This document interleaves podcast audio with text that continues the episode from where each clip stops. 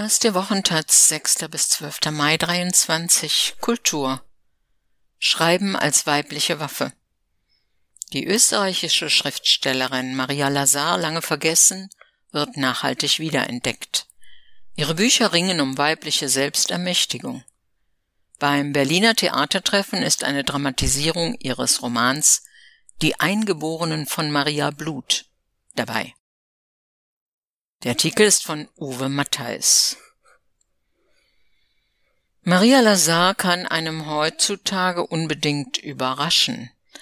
So überaus direkt und gegenwärtig wirkt ihre Sprache, liest man Die Eingeborenen von Maria Blut, den 1937 im Exil verfassten und einige Jahrzehnte lang nicht veröffentlichten Roman der österreichischen Schriftstellerin blättert man schon mal erstaunt zurück zur Angabe der Entstehungszeit.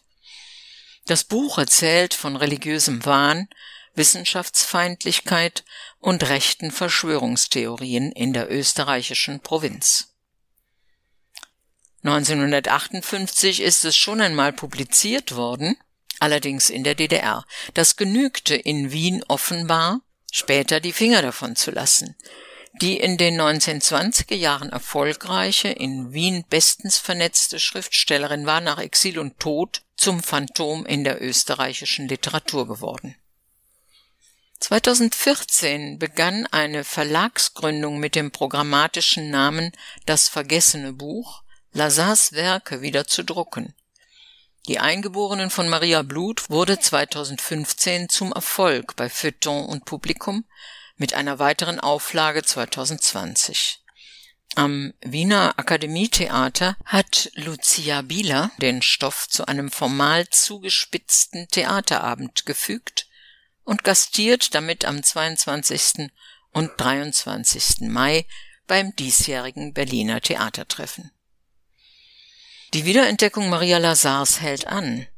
Nach Leben verboten 2021 veröffentlicht ihr Verleger, der junge Wiener Germanist Albert C. Eibel, in Viermal Ich einen weiteren Roman aus dem Nachlass.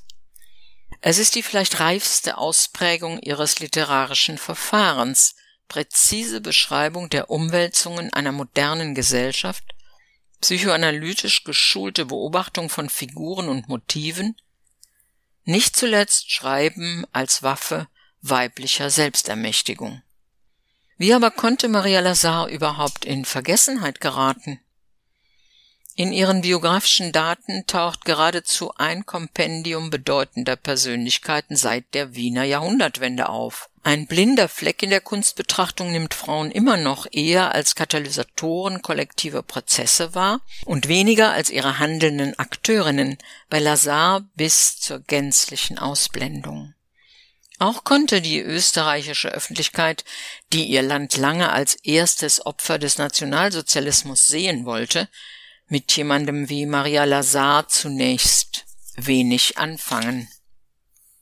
In ihrem Roman ist Maria Blut ein dystopischer Ort in den frühen 1930er Jahren, jedoch gelegen in malerischer Landschaft irgendwo zwischen Wien und dem Salzkammergut. Das Unheil zweier konkurrierender Faschismen, dem deutsch-nationalen und dem klerikalen, frisst sich schleichend in die Idylle und gebiert ein Monstrum. Ein Underdog, der Dorfdepp, wird zur Führerfigur. Es ist die Selbstkolonisation der Eingeborenen im ländlichen Österreich, deren unterdrückte Aggression sich gegen alles Jüdische und Proletarische wendet. Mitten in der Wirtschaftskrise klammern sich die Dörfler an die frommen Lügen eines wahnhaften Marienkults, pilgern zu Wunderheilern und verspekulieren ihre letzten Schillinge für ein Perpetuum mobile Projekt zur Erzeugung endloser Energie die Geburt des Nationalsozialismus aus dem Geiste der Provinz. Im auf Deutsch noch unveröffentlichten Essay Made in Austria verfolgt Lazar 1945 den Ursprung des eliminatorischen Antisemitismus der Nazis zurück bis ins österreichisch-ungarische Imperium und die erste österreichische Republik. Nicht jüdisch, und nicht slawisch zu sein, wurde zur nur durch die Energie des Ressentiments zu stützenden Ersatzidentität des kleinen Mannes in Deutsch-Österreich.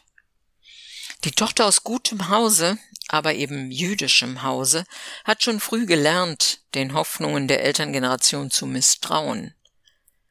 Die glaubten, mit Bildung, wirtschaftlichem Erfolg und dem Übertritt zum Katholizismus in der aufgeklärten Staatlichkeit der Habsburger Monarchie endlich angekommen zu sein. Der Prosa-Erstling Die Vergiftung 1920 rechnet mit den Zwängen, Lügen und falschen Hoffnungen der Familie ab. Noch vom expressionistischen Zeitgeist berührt, zeigt sich unbestechlich ein analytischer, geschulter Blick auf die Ökonomie des Begehrens wie auf die der materiellen Verhältnisse. Maria Lazar emanzipiert sich, wird Schriftstellerin, Sozialistin, schreibt für linksliberale Blätter und die Arbeiterzeitung, heiratet Friedrich Strindberg, den Sohn von Frank Wedekind und Frieda Strindberg. Die schwedische Staatsbürgerschaft verschafft ihr und ihrer Tochter Judith sicheres Exil. Ende der 1920er Jahre wählte sie mit Esther Grenen ein skandinavisch klingendes Pseudonym und gab sich als ihre eigene Übersetzerin aus. Deutschsprachigen Verlagen war es schon nicht mehr opportun, zu sehr auf jüdische Autorinnen zu setzen.